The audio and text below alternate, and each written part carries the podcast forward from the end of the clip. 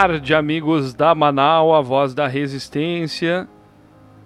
Está entrando no ar aí mais uma edição do programa Arquivos Ocultos, aqui pelas ondas da Manaus, a voz da resistência, mais uma vez, né?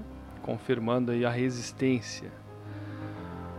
O programa Arquivos Ocultos, como eu sempre digo, ele não tem objetivos de trazer a verdade absoluta e nem mesmo induzir a pensamentos. Pelo contrário, a ideia é fazer com que a gente pense em cima de informações, notícias e fatos que vêm acontecendo em nosso planeta, né? No programa de hoje, nós vamos falar sobre é, a questão da Lua e no final sobre é, a, o Fórum Econômico Mundial. Né? Por que sobre a Lua? Parece um assunto já meio batido, né? Mas não. Não, porque no ano que vem, se tudo der certo, a NASA lançará a primeira missão Artemis não tripulada, primeira nave Artemis 1, será lançada em direção à Lua, mais uma vez o homem indo à Lua. Não vou entrar aqui naquela, naquele naquele papo de que o homem não foi à Lua, né?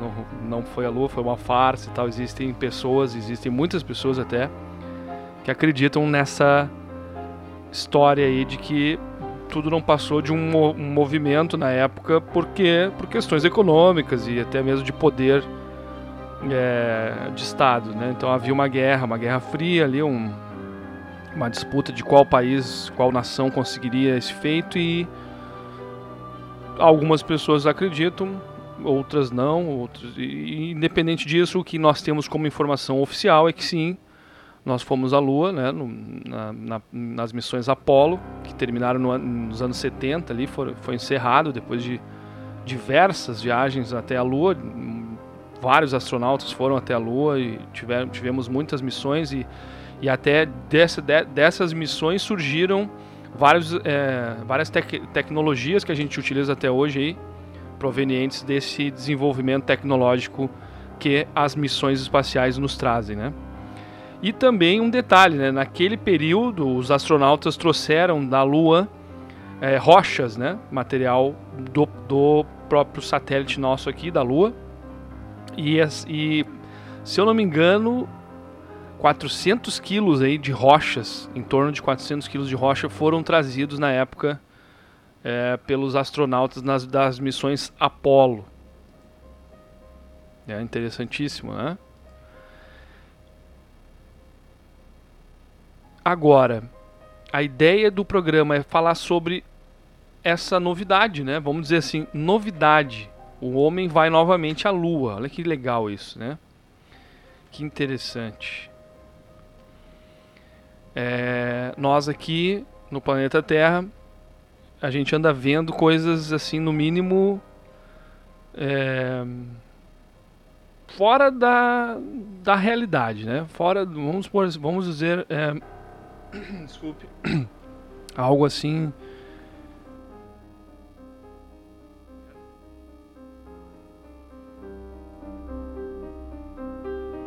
Algo que não condiz com o que a gente, como humanidade, devia estar preocupado. Né? A gente tá vendo aí grandes empresários aí fazendo voos aí espaciais e gastando milhões em, em questões que ficam no mínimo fora do que nós deveríamos como sociedade estarmos buscando, né? E a NASA não seguindo, claro, esses empresários aí que, que pensam em explorar o espaço como forma de ganho de, de dinheiro, né? Exploração de, do turismo espacial. A NASA vem, então, com o Artemis. O projeto Artemis tem o objetivo de levar a primeira mulher para o espaço. Primeira mulher para o espaço e também um, um homem negro, um, um, humano negro, né? É, a primeira viagem será com Artemis 1, como eu já tinha dito, né? Então, voltando um pouquinho na história para vocês entenderem. Em 1969, né, nós chegamos na Lua, certo? A grande, o grande vídeo, aquele que todo mundo viu e tal. É... Então, vários astronautas foram até o planeta, até mesmo veículos, né? Três jipes e outros equipamentos foram até a Lua e ficaram por lá. Foram trazidos naquela época, ou seja, nos anos 70, ali, 69, 70, 382 quilos, para ser mais exato, de pedras e sedimentos do planeta. Para que os cientistas né, pudessem entender a composição da Lua. Né? Então, no ano de 72, a NASA decreta o fim do projeto Apollo, do programa Apollo, e depois disso nunca mais foi feito nenhum tipo de comentário ou mesmo tentativa de retorno ao, à, à Lua. Outros, outros países chegaram a fazer já né, voos, mas também todos por meio de sondas e robôs apenas não mais tripulados. Agora a NASA vem com essa grande novidade aí, que é nós irmos à Lua com tripulação, é no mínimo ali, no, no máximo até 2024, segundo as previsões, né? O voo agora da Artemis 1 seria nesse mês de novembro, mas devido a a pandemia e a, ao, furacão Ida, se não me engano também, acabou atrasando um pouco essa questão do primeiro voo, mas já está mais ou menos programado para março ali, fevereiro ou março do ano que vem. Então nós já vamos ter o primeiro Artemis vai voar em direção à Lua, sem tripulação. É, a princípio ele vai fazer um voo apenas é, vai, vai, vai, não vai pousar, né? ele vai passar por cima da Lua, vai dar um giro e vai voltar. Pelo menos é o que está sendo programado. Né? E é interessante que a gente vê que toda a estrutura da NASA está trabalhando como se fosse a primeira vez que a gente estivesse indo à Lua. O que no mínimo é estranho. Porque nós já fomos à Lua e não fomos uma vez só. Nós fomos diversas vezes ao planeta, ao planeta não, desculpe, ao, ao satélite do nosso planeta, né, que, que a gente chama de Lua. É... Para ser mais exato, nós fomos seis vezes e levamos para lá 12 astronautas na Lua na época do projeto Apollo. Né? E agora a NASA vem com esse projeto que é super legal, né?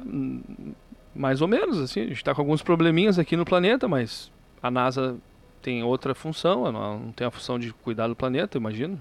Seja, seja buscar outros planetas, sei lá, pra gente outros locais de vida, pra gente viver em algum lugar, não sei, realmente. A não ser a questão de tecnologia que é inegável, né, pelo menos no que a gente sabe, no que a gente conhece, de que essas explorações espaciais, esses eventos científicos, que isso não deixa de ser ciência pura, é claro que dão à humanidade um crescimento tecnológico e às vezes é, de, de, expectativa de vida e tudo mais. A tecnologia envolve tudo isso, então nos dá sim, então um, um grande ganho, né? Eu não estou aqui em nenhum momento, como eu digo, querendo definir nada e nem é, induzir a nenhum tipo de pensamento contrário ao que o sistema nos apresenta como verdade. É isso, é isso. Né? É, mas eles estão assim numa euforia que, que uma das cientistas do projeto uma das cientistas do projeto, chegou a afirmar que eles estão é, empolgados com, essa, com esse novo voo, né? É, dessa Artemis 1, né? Artemis 1, a primeira que vai somente passar para próximo à Lua. E uma das coisas que a gente, que eu no caso peguei aqui da, da informação da, dessa cientista que faz parte do projeto Artemis, ela diz empolgada que ela quer ver como a nave vai se portar a uma distância mil vezes maior do que a Estação Espacial Internacional que nós temos hoje, né? E se ela aguentaria, como é que ela vai se portar com a radiação excessiva que ela vai sofrer durante o percurso até a Lua. E aí eu fico pensando aqui comigo mesmo, né? Fico pensando, então, mas, pô, nós fomos é, seis vezes à Lua. Com outros, outras naves, correto? O que, que ela tá pensando? Qual é o. O que, que aconteceu? A gente perdeu tecnologia de lá pra cá? A gente não. A gente perdeu todos os projetos da Apollo? Que agora a Artemis, quem está fazendo essa nave nova, tá, quer ver como é que o, o, a nave vai se portar em relação à radiação que a nave será exposta até a Lua. Não é uma coisa meio fora do, do, do normal? Por quê?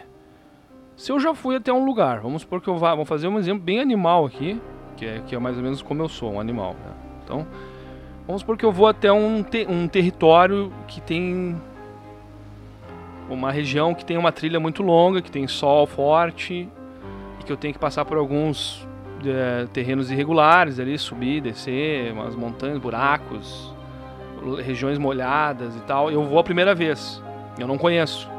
Primeira vez eu vou despreparado, eu vou preparado no nível que eu acho que é o suficiente. Aí eu vou. Aí eu percebo que, pô, eu devia ter vindo com uma, um protetor solar, um boné, porque tem muito sol, acabei me queimando um pouco, tal, me dei mal tinha espinho, acabei me arranhando, então podia ter vindo com uma calça comprida ou com uma bota, alguma coisa assim, entendeu? Primeira vez, eu fui. A segunda, teoricamente, eu já vou vir preparado. Na terceira, mais ainda, e daí em diante, praticamente eu já dominei todo tipo de é, novidade que poderia ter nesse, nessa, minha, nessa minha expedição, né? E eu imagino que na minha cabeça aqui, de um cara que não é cientista, não é especialista em viagem espacial, nem perto disso, mas se nós formos seis vezes com a missão Apollo para a Lua,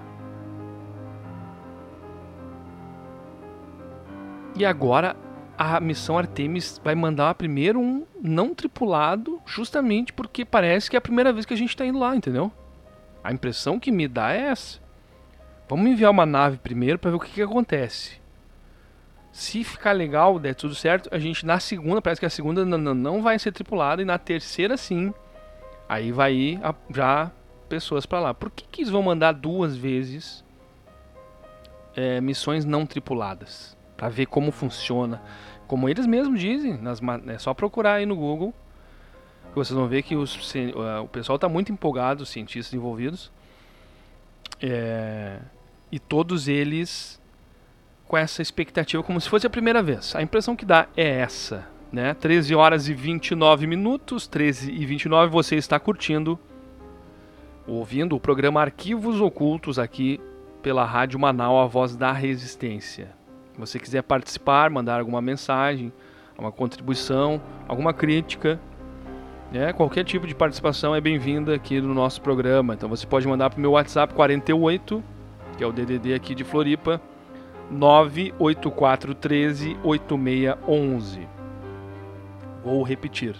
48 98413 8611. Bom, então como eu tinha dito, ah, temos uma participação aqui, deixa eu ver, Tyrone. O Homem na Lua. Se Neil Armstrong foi o primeiro homem a pisar na Lua, e temos ima... como é que é? O Homem na Lua. Se Neil Armstrong foi o primeiro homem a pisar na Lua e temos imagens dele desembarcando, então quem fez a filmagem? Para conspiracionistas, isso demonstra que o pouso foi uma armação. Olha, uma boa, uma boa forma de abordar essa questão, né? Mas como eu disse, nós não vamos entrar nessa questão de se fomos ou não fomos. O que fica é, para a gente pensar um pouquinho, tá? Estamos indo agora lógico, maravilhoso. Achei muito estranho, porque se a gente pegar a história da humanidade, A história do homem, né? O homem, bicho homem, que vai e conquista lugares, destrói, invade, toma conta. A Lua, a gente não fez isso. Pelo menos é o que a gente sabe, né? Aí entram as teorias, eu não quero aqui entrar muito em teoria de conspiração, mas não fez, não, não faz parte do padrão humano nós descobrirmos um novo lugar, um novo mundo, vamos dizer assim, e não de alguma maneira tomarmos conta desse novo mundo. Simplesmente nós viramos as costas. Em 1972, a Apollo disse assim: não, acabou, não precisamos mais de ir na Lua. A Lua já está conquistada, já era. Não vamos mais lá. Pra quê que eu vou naquele traço? Não tem, não tem nada lá. Vou gastar um monte só para ir num lugar que não tem nada. Porque eu já vi pessoas dizendo isso. Ah, por que, que eles iam ficar indo lá se não tem nada lá? Mas aí é uma coisa meio fora do nosso padrão humano de dominação, de, de, de, de, de conquista, né, de território eu não acredito que se a gente é, que o humano não teria de alguma maneira se estabelecido na Lua se nós tivéssemos realmente chegado lá na, naquele período, né? Então, ou a gente já está lá, isso são dentro de teorias, não estou falando verdade nem afirmando nada. Teorias em cima do pensamento e das ações do homem em relação à conquista de território e novas regiões. O homem sempre que encontrou algo novo, ele, ficou, ele se estabeleceu por um período. Ainda mais uma questão de um, de um, de um satélite, porque sabemos que hoje o custo, o que causa um grande custo, é, um, é, um custo alto para as viagens espaciais é justamente o combustível. Né? Lançar o foguete carregado e atravessar a atmosfera e tudo mais é o que causa o maior custo aí, até mesmo questão de peso, porque tem que ter muito combustível para poder impulsionar a nave para ela passar, ultrapassar a atmosfera e toda a barreira natural que o planeta tem, né? Tu imagina um, um lançamento, uma estação de lançamento na Lua, Hã? muito menos é, custo para lançar certo? É ou não é verdade? Então, dizer que não tem sentido ir para um lugar que não tem nada é meio uma resposta meio de quem não tem o que dizer. Né? Não tem o que dizer, ah, eu não vou ficar indo para um lugar que não tem nada, só rocha e areia e coisa. Para que eu vou ir para lá, vou gastar milhões para ir para um lugar assim? Mas se a gente tivesse levado as nossas estruturas de lançamento para lá, hoje em dia nós estaríamos indo para outros lugares mais distantes, talvez de forma mais fácil. Isso é apenas uma teoria, não estou aqui, não sou cientista, não sou nada, o programa não tem objetivo aqui de trazer verdades absolutas sobre nenhum assunto. É apenas um, uma forma de a gente pensar. A Leia Leite dá um legal aqui para mim, dizendo que está na escuta. Obrigado, Leia. E estamos com o WhatsApp aberto aí para você participar. Agora, por que, que eu trouxe esse papo da Lua? Porque é meio, né, coisa de lunático, né, falar da Lua nesse momento. O planeta passando por diversos problemas climáticos nós acabamos de, teoricamente, estarmos, estamos saindo né, devagarinho da pandemia. E aí o cara vem trazer assunto da Lua. Tu tá viajando, né, cara? Literalmente viajando pra Lua. Mas não, é porque. É, uma notícia que saiu é, essa semana. Se, se eu não me engano, foi no sábado. Deixa eu só confirmar aqui. Na sexta-feira, na sexta-feira, surge uma notícia em relação ao nosso satélite aqui, a Lua. Muito interessante, né? Porque nós estamos praticamente chegando na Lua já. Ano que vem a Artemis 1 vai dar o primeiro giro, para parece ser um giro de, de é, pra gente ver como é que tá a situação, ver se dá para posar, se o, tá muito, como é que é, a, radiação tá diferente da, dos anos 70, né, dos anos 60 é, aparentemente é isso. O primeiro giro vai ser só uma forma de ver como é que está a situação. O segundo também. E aí no terceiro, sim, vai, vamos humanos para lá. Mas aí surgiu essa notícia na sexta-feira que é no mínimo é, estranha. Vamos botar como estranha, né? Porque diz assim, ó: superfície da Lua tem oxigênio para sustentar a humanidade por 100 mil anos. Eu vou repetir a, a, o título da matéria, que já eh, não precisa nem ler mais teoricamente, para a pessoa né, que não gosta de ler. Mas assim, o título já meio que define o que, que, é, o que, que a notícia fala. Superfície da Lua tem oxigênio para sustentar a humanidade por 100 mil anos. Olha o que eu estou lendo aqui. Um pesquisador da Universidade da Austrália explicou que a superfície da Lua é composta por 45% de oxigênio. Mas, aí veio mas, ó, por isso que é importante a gente ler a matéria para não sair dizendo besteira por aí. Mas o elemento está preso nas rochas da Lua. E aí, como eu disse antes, as missões Apollo trouxeram para a Terra 400 quilos quase, em torno de 400 quilos de rochas da Lua. E em nenhum momento, nesses últimos 50 anos ou mais, nós ouvimos falar sobre isso. Ou eu estou enganado? A gente, alguém ouviu sobre ter oxigênio nas rochas da Lua? Nunca tinha ouvido. Desculpe-me a minha ignorância. Desculpe a minha ignorância. Segundo o cientista, os primeiros 10 metros de profundidade da superfície lunar podem fornecer oxigênio suficiente para sustentar todas as 8 bilhões de pessoas na Terra. Olha o que eu estou falando, olha o que o cientista está dizendo aqui, não sou eu, cientista australiano.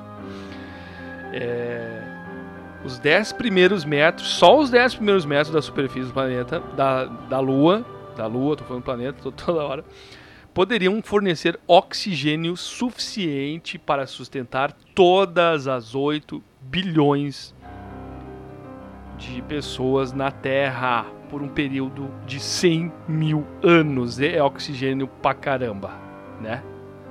Falando de uma forma mais simples, é oxigênio demais. Né? Para 100 mil anos, para todo mundo que está aqui, pode viver durante 100 mil anos respirando o oxigênio que tem na Lua, só nos primeiros 10 metros de profundidade. A gente pode cavar um pouco mais e ainda ter mais oxigênio. É o que diz o pesquisador e professor de ciência do solo da Universidade é, de Nova Gales do Sul, lá na Austrália, chamado John Grant. Ao analisar essas informações de estudos realizados ao longo de anos sobre a composição da superfície da Lua e bota anos nisso, eu não sei quando é que esse John Grant começou a analisar esse, essa composição da superfície da Lua, mas a, essa composição da superfície está no planeta desde 1970, pelo menos. Ou seja, 50, mais de 50 anos. Né? Segundo ele, o cientista Grant, a Lua tem uma atmosfera fina, composta principalmente por hidrogênio, neon e argônio. Neon, aqui está neon e argônio, que não ajudaria os humanos, segundo ele. Ah, é? Porém, dentro dessa superfície composta por rocha e poeira, conhecida como regolito, há uma porção imensa de oxigênio para ser extraída, segundo o pesquisador australiano Grant, John Grant. Todo o regolito, ou toda a rocha da Lua, segundo ele, é composta de aproximadamente 45% de oxigênio. Imagina só. Nós estamos há poucos é, meses de, de lançarmos uma missão de retorno à Lua. E aí vem uma notícia dessas. Que legal, né, cara? Que interessante. Mas daí vem o detalhe mais complicado aí da história. Que, claro, para tirar esse oxigênio da rocha não é tão fácil assim, né? Para soltar esse oxigênio, segundo o próprio cientista, seria necessário empregar bastante força na linguagem dele, né? É, Grant, Grant diz que essa, que, a, que essa força seria que é chamada de eletrólise, processo que, de maneira simples, explicando de forma simples, transforma energia elétrica em energia química. Poderia realizar essa transformação e desprender o oxigênio do meio das rochas lunares. Esse processo, segundo Grant, em um artigo publicado no site The Conversation, é usado geralmente na indústria para produzir alumínio, por exemplo. Uma corrente elétrica é passada através de uma forma líquida dióxido de alumínio, chamada de alumina, por meio de eletrodos para separar o alumínio do oxigênio. Se o processo fosse realizado nas rochas lunares, ele poderia gerar como elemento principal o oxigênio e demais substâncias como elementos secundários. Na Terra, claro, o processo é inverso. Como o oxigênio aqui é uma quantidade maior, aqui ele fala abundante, ele é extraído como conteúdo secundário gerado pela eletrólise. Porém, nem tudo é uma notícia boa, né? Esse processo requer muita energia e precisaria utilizar fontes sustentáveis de energia disponíveis na Lua. A extração de oxigênio do regolito também exigiria equipamentos industriais substanciais. Precisaríamos primeiro converter o óxido de metal sólido na forma líquida, aplicando calor ou combinando-o com solventes ou eletrólitos. Aí já começou a entrar no papo de cientista aqui, né? Resumindo, vou fazer resumindo de propósito. Resumindo, é possível, nós temos essa tecnologia, o humano já faz isso, ou seja, nós temos essa tecnologia. É possível então levarmos para lá, né, esses equipamentos para tentar fazer com que a, a vida na Lua seja mais tranquila, pelo menos respirável, né, a princípio. Uma startup, então, sabendo disso, chamada Space Application Service, Services anunciou que estava construindo três reatores. Está construindo três reatores para melhorar o processo de produção de oxigênio por eletrólise, justamente já é por esse formato aí que o John Grant, o cientista australiano, apontou, né? E planeja levar essa tecnologia à Lua em 2000 até 2025, com a ajuda da Agência Espacial Europeia. E aí eu pergunto para vocês: é coincidência essa nova ida do homem à Lua? Será que há uma ligação entre esse, essa descoberta de que é possível puxar oxigênio, ou seja, é possível se manter lá de forma mais tranquila? Porque realmente nós a gente teria que ter alguma forma de produzir oxigênio na Lua se a gente fosse se estabelecer por lá, ou então como acontece na estação espacial, de tempo em tempo teria que ser levado. Não sei como é que funciona realmente na estação espacial, mas eu imagino que seja abastecida com oxigênio de tempo em tempo. Não sei se eles têm autossuficiência em produção de oxigênio na, na estação. Se alguém souber, por favor, mande mensagem para o meu WhatsApp, que é 48 984 13 8611. Mas seria coincidência então isso? Nós vamos à Lua agora, mês que vem. Quer dizer, Mês que vem não, ano que vem, no início do ano que vem, a gente vai lançar a primeira Artemis 1. Se Deus quiser vai dar certo e a gente vai conseguir. É... E aí fecha com uma notícia dessas, que um cara, depois de 50 anos, a gente percebeu que nas rochas da Lua tem oxigênio. E o pior, ou melhor, depende do ponto de vista, né? 45% dela tem oxigênio. Metade da rocha que a gente trouxe tem oxigênio. Que legal, né? Coincidência? Por isso que eu trouxe esse assunto, para a gente pensar um pouquinho como as coisas são, né? É, 13 horas e 45 minutos, vamos ver aqui. É... Vamos lá. Aqui a Silvia Moraes participa, diz assim, ó, tu não acha ruim essa ideia de descobrir essas fontes? Isso servirá para ninguém dar bola para preservar o nosso meio ambiente. Onde tem demais, há muito desperdício. É verdade. É verdade. É por isso que depois, no final, agora, eu já vou passar para o próximo assunto do programa de hoje, que é justamente sobre o Fórum Econômico Mundial. Foi muito boa a forma como tu colocou aqui, porque se encaixa exatamente com a ideia que eu venho na sequência linkando aí também uma, uma ação que teve o Fórum Econômico agora, alguns dias atrás, nos Emirados Árabes, né, onde eles estão definindo é, o futuro do mundo, né, como sempre. Vamos ver aqui o Ricardo Coelho também participando. Vamos lá, boa tarde. A Lua por si só já é incrível, pois ela tem um lado escuro que não é nunca visto da Terra. E de todos os mais de 150 satélites do sistema solar, o nosso é o que proporciona eclipses perfeitos com o Sol, devido às distâncias do Sol, Terra e Lua. Olha aí, hein? Informações importantes, legais. Realmente a Lua fascina a humanidade desde sempre, né? A Tyrone volta aqui, vamos ver. Com a internet, todas as mentiras acabam circulando mais rápido, rápido e crescendo infinitamente. O que realmente aconteceu de tão estranho assim quando o homem chegou à Lua? Pergunta ele aqui, né? O que significa aquela comunicação de rádio entre os astronautas da Apollo 11 e Houston sobre OVNIs? É, dizem que há uma, eu já ouvi, né, essa comunicação, dizem que é uma comunicação oficial.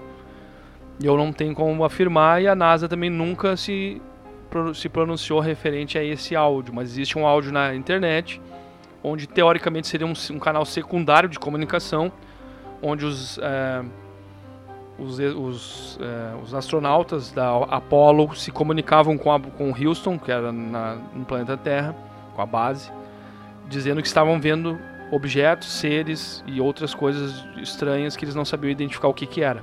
Existe esse áudio por aí rodando, realmente. Agora, é oficial? Não sei, não posso dizer que é, né? Mas é muito interessante porque a, a história é essa. Fomos ou não fomos à Lua? Isso muita gente até hoje ainda tem esse pensamento, né? Eu prefiro acreditar que fomos. Prefiro acreditar, prefiro acreditar que fomos. Mas que existem muitas coisas, muitas histórias que nos deixam às vezes meio, ser, não, será? Não, é, não, tu não pode nunca descartar. Eu sou um cara assim, ó, eu não eu nunca descarto algum tipo de hipótese, a não ser que ela seja extremamente absurda e que tu consiga de imediato perceber que ela é falsa, né? Muita coisa o cara fala também, ah, não, isso aí também não, tá viajando. Agora, tem muitos assuntos que a gente não pode simplesmente acabou, o projeto Apollo acabou, não vamos mais lá, já era, isso aí, obrigado. Valeu aí, gastamos bilhões e bilhões de dólares para nada.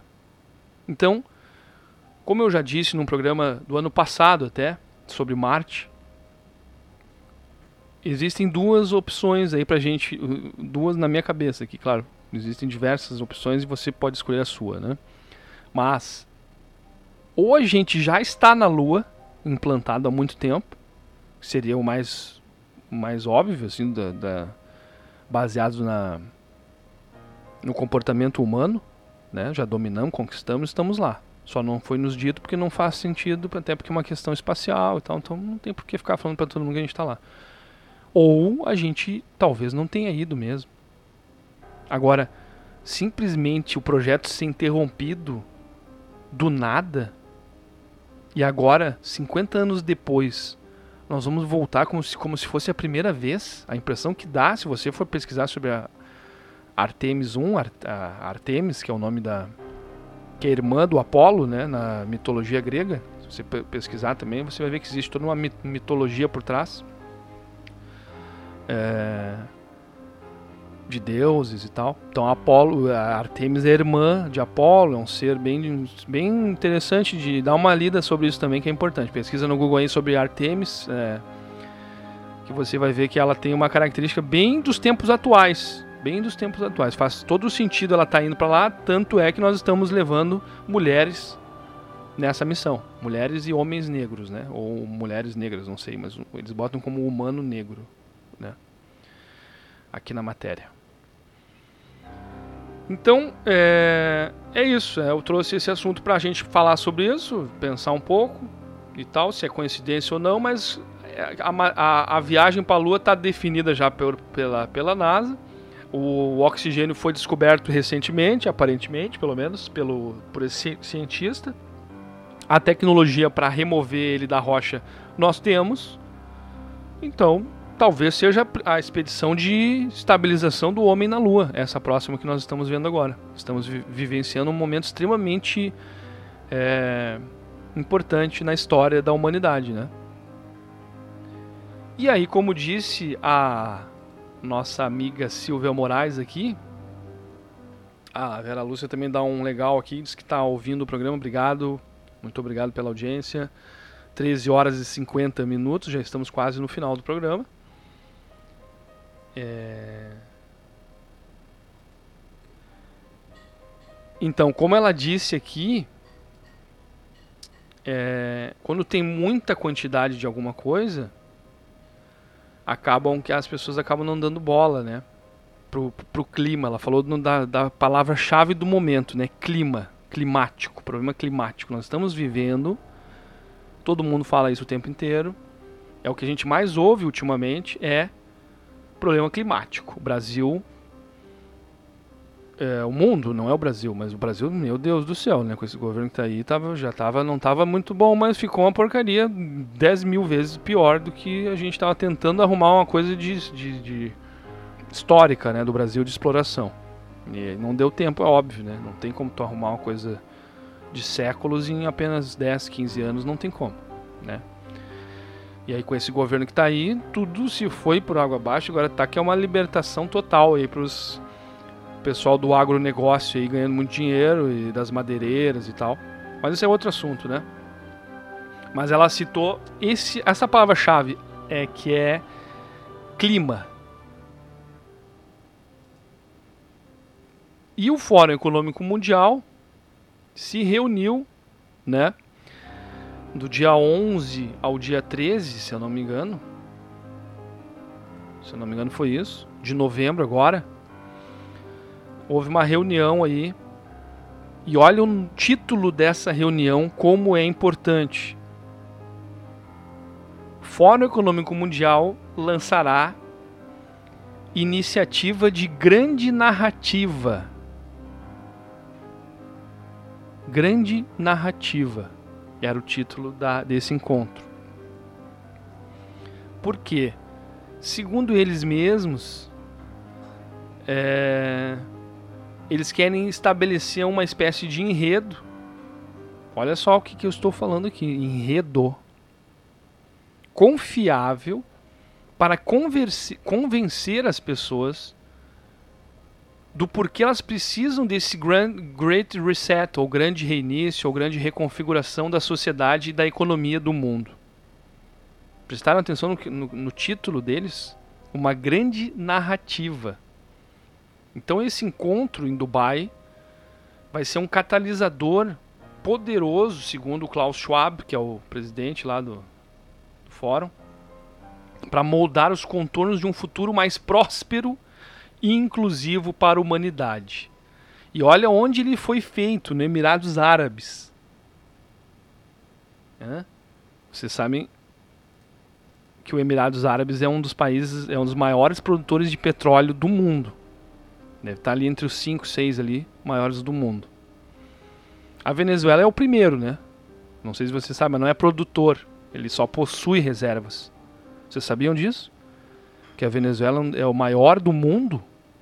Se eu estou enganado, me manda mensagem, por favor, né? Para não falar besteira aqui. Mas que, pelo que eu sei, a Venezuela é o maior, é, onde tem mais petróleo bruto, né? De, de, de, tem um nível lá de petróleo de sei lá, não entendo muito bem, mas eles dizem que é um petróleo pesado, né? Falam petróleo pesado. A Venezuela é o que mais tem no mundo, porém ela não, não consegue extrair nem trabalhar com ele porque ela sofre sanções econômicas dos Estados Unidos já há muito tempo.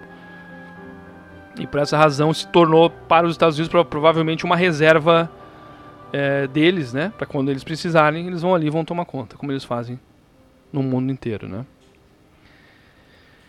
É... Mas então eles fizeram essa reunião lá no, em, em, nos Emirados Árabes. E eles estão então debatendo aí o futuro da humanidade com pessoas extremamente futurísticas e pessoas que são pensamentos assim avançados, né? Tal, que estão sempre na frente, querendo melhorar o mundo para todo mundo. Que legal, né? Como é bom a gente saber que tem pessoas preocupadas com as, com as outras pessoas, né, no mundo. E nesse encontro em Dubai, né, que começou no dia 11, foi até o dia 13, se eu não me engano, é, o Emirados Árabes Unidos diz que quer se tornar o melhor país do mundo reunindo os povos para viver em harmonia e tolerância. e apresentando um futuro nação modelo. Um país que vive totalmente em cima do petróleo. Então não, não fecha uma coisa com a outra. Nós estamos, eu vou ter que resumir porque nós já estamos praticamente no final, não quero estourar, nós temos um outro programa na sequência. É... Para resumir, é isso, sabe? É... Não fecha. Não fecha porque o nós estamos com problemas climáticos, correto? Problemas climáticos. É... Nós sabemos que o petróleo é um dos maiores causadores aí, né? O consumo, o uso do, do, do combustível fóssil é o que mais causa a emissão de gases poluentes. Então, um país que vive à base disso, diz que vai se tornar o grande país perfeito e não sei o que lá, tá meio, no mínimo, estranho, né? No mínimo, fora da, do padrão também, assim. E essa questão climática, essa nova narrativa que eles vão criar, segundo eles, em 2015 mesmo, eles tinham é, no, em, em Davos, deixa eu só pegar aqui o trecho exato para não não falar besteira aqui, né? É...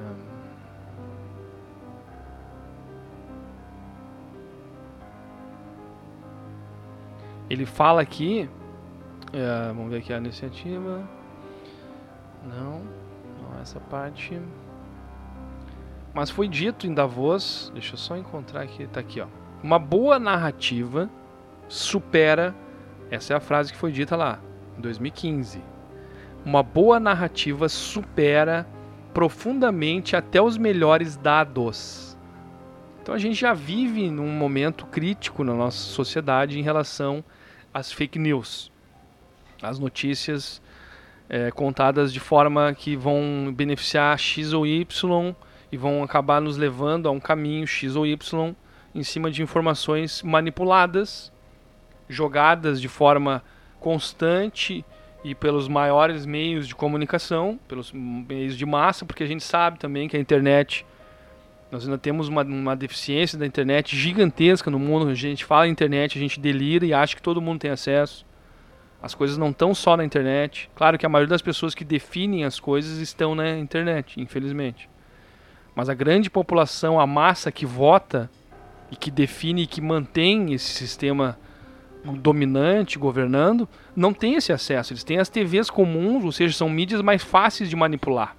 A internet, como disse o Tyrone, ela, ela é ampla. Eu posso buscar fake news, ficar o dia inteiro lendo coisa mentirosa, teorias e coisas delirando, que a Terra é plana, que nós estamos num domo e que tudo é mentira, que a vacina tem um chip, que não sei o que, que é o USB, que eu tô com USB no braço aqui da, da, da China, os caras inventam umas coisas. Ou eu posso buscar informações relevantes que vão me adicionar conhecimento, que vão me ampliar, vão ampliar minha capacidade de raciocinar, de, de entender as coisas. Então a internet ela realmente traz isso, mas a maioria das pessoas tem a TV ali, o canalzinho, pega dois, três canais meio, meio chiado, às vezes, Aí pega uma ou outra só forte, TV de emissora, emissora de TV forte. E, e ela é manipulada por aquilo ali, cara. Ela ouve rádio, ela ouve às vezes um locutor, um cara de uma emissora X ali, chinelo, que fala que é comprado pela, pelo poder econômico dos, dos grandes empresários, dos grandes políticos e tal, e acaba falando coisas que absurdas na TV, na, no rádio, e essa, e essa massa então acaba mantendo eles lá. Então, só para você, para finalizar aqui, o Fórum Econômico Mundial veio com essa narrativa, grande narrativa que eles vão lançar. Aí o que eu, a pergunta que eu vou deixar é: até 2030, que é a agenda de uma, a gente precisa mudar o clima, a gente precisa diminuir as emissões, segundo eles mesmos dizem, é, e manter abaixo de um grau e meio o aumento da temperatura global. É mais ou menos isso, né? Resumindo. Com o sistema de petróleo de consumo de, de combustível fóssil. Isso é possível? Nós temos aí nove anos. Que narrativa será que eles vão lançar? O que, que vai acontecer? Como eu disse no programa passado, há uma possibilidade de uma fake ou uma invasão alienígena ocorrer. Por quê? a gente não consegue se entender. Basicamente é isso. Quem ganha muito dinheiro não quer parar de ganhar em nome de nada, porque a pessoa pensa, ah, isso aí é para daqui a 100 anos que vai estar uma porcaria. Isso aqui. Eu tô aqui agora, vou viver aqui agora, vou ganhar meu dinheiro. Vou explorar tudo que eu, que eu puder, não tô nem aí, ó. Fica para vocês aí. Então o humano ele é assim. Então, talvez o Fórum Econômico Mundial com essa tentativa, com essa narrativa que eles vão lançar que ninguém sabe o que é, eu pelo menos não sei, não, não saiu nenhuma informação sobre isso, que eu saiba. Será que eles estão planejando algo que realmente possa fazer essa virada? Porque não é possível, do jeito que está, a gente chegar nesses objetivos que eles colocam na Agenda 2030. Não há tempo para isso tudo. Ela é maravilhosa, ela é legal, mas não tem como. O crescimento populacional não está está reduzindo com o tempo, sim, mas não é o suficiente. As emissões, a poluição, cada país é, contribuindo, não está dando certo, não estamos fazendo. O Brasil é um exemplo clássico disso. Então, o que, que eles estão planejando? Essa é a pergunta que eu deixo aí, que foi é, esse encontro em Dubai, na, na, nos Emirados Árabes Unidos, ali, a região petrolífera que vive do, do, do, ouro do ouro preto ali, né, do ouro negro, do petróleo. Vivem somente disso, da exploração disso. Eu acho que eles vão querer que a gente use energia elétrica, energia solar, energia renovável, hidrogênio, outros tipos de energia. Se tu é dono de uma refinaria gigantesca de, de, de petróleo, tu vai querer que parem de usar petróleo no mundo, tu, tu tem problema mental, é isso que acontece com essas grandes corporações. Os caras não tem como parar, vai acabar tudo. Então isso teria que ser um processo lento para que fosse possível e sustentável. Se a gente precisa de nove anos apenas, não tem como ser feito. Então, essa nova narrativa, o que, que eles estão planejando? O que, que será que vai vir por aí? Aguardo vocês no próximo programa Arquivos Ocultos. Na segunda-feira, logo após o espaço hip hop. Já estourei o tempo aqui, vou ter que ir embora. É, deixa eu ver aqui, tem mais participação. O, Tyron, o, o, Ricardo Coelho falou aqui, ó. Por que, que falei sobre esse lado escuro e a distância Lua entre Terra e Sol? Por ela estar numa posição estratégica no espaço. Tu acha que eles não estão ou já pensaram nisso? É, existem, existem teorias aí falando que poderia ser algo até artificial a Lua, né? Mas aí seria para um outro programa, um outro momento. Hoje eu deixo essa questão. O Fórum Econômico Mundial está, se reuniu agora, dois dias atrás aí. Dois dias atrás, dois, três dias atrás, para criar uma grande narrativa. Esse era o título, uma grande narrativa. Nós estamos vivendo no Brasil aqui um problema de narrativas. E não conseguimos mais sair disso. Então, se eles implantarem algo assim de nível em, em, em, de forma global, que será da humanidade? Como eles vão fazer para encaixar esse plano deles da Agenda 2030? Será que tem tempo para isso? De forma natural? Ou algo extraordinário está sendo preparado para que eles consigam implantar a Agenda 2030 em nove anos? Aguardo vocês então na próxima segunda, logo após o Espaço Hip Hop, com mais uma edição do programa Arquivos Ocultos. Uma boa tarde e até mais.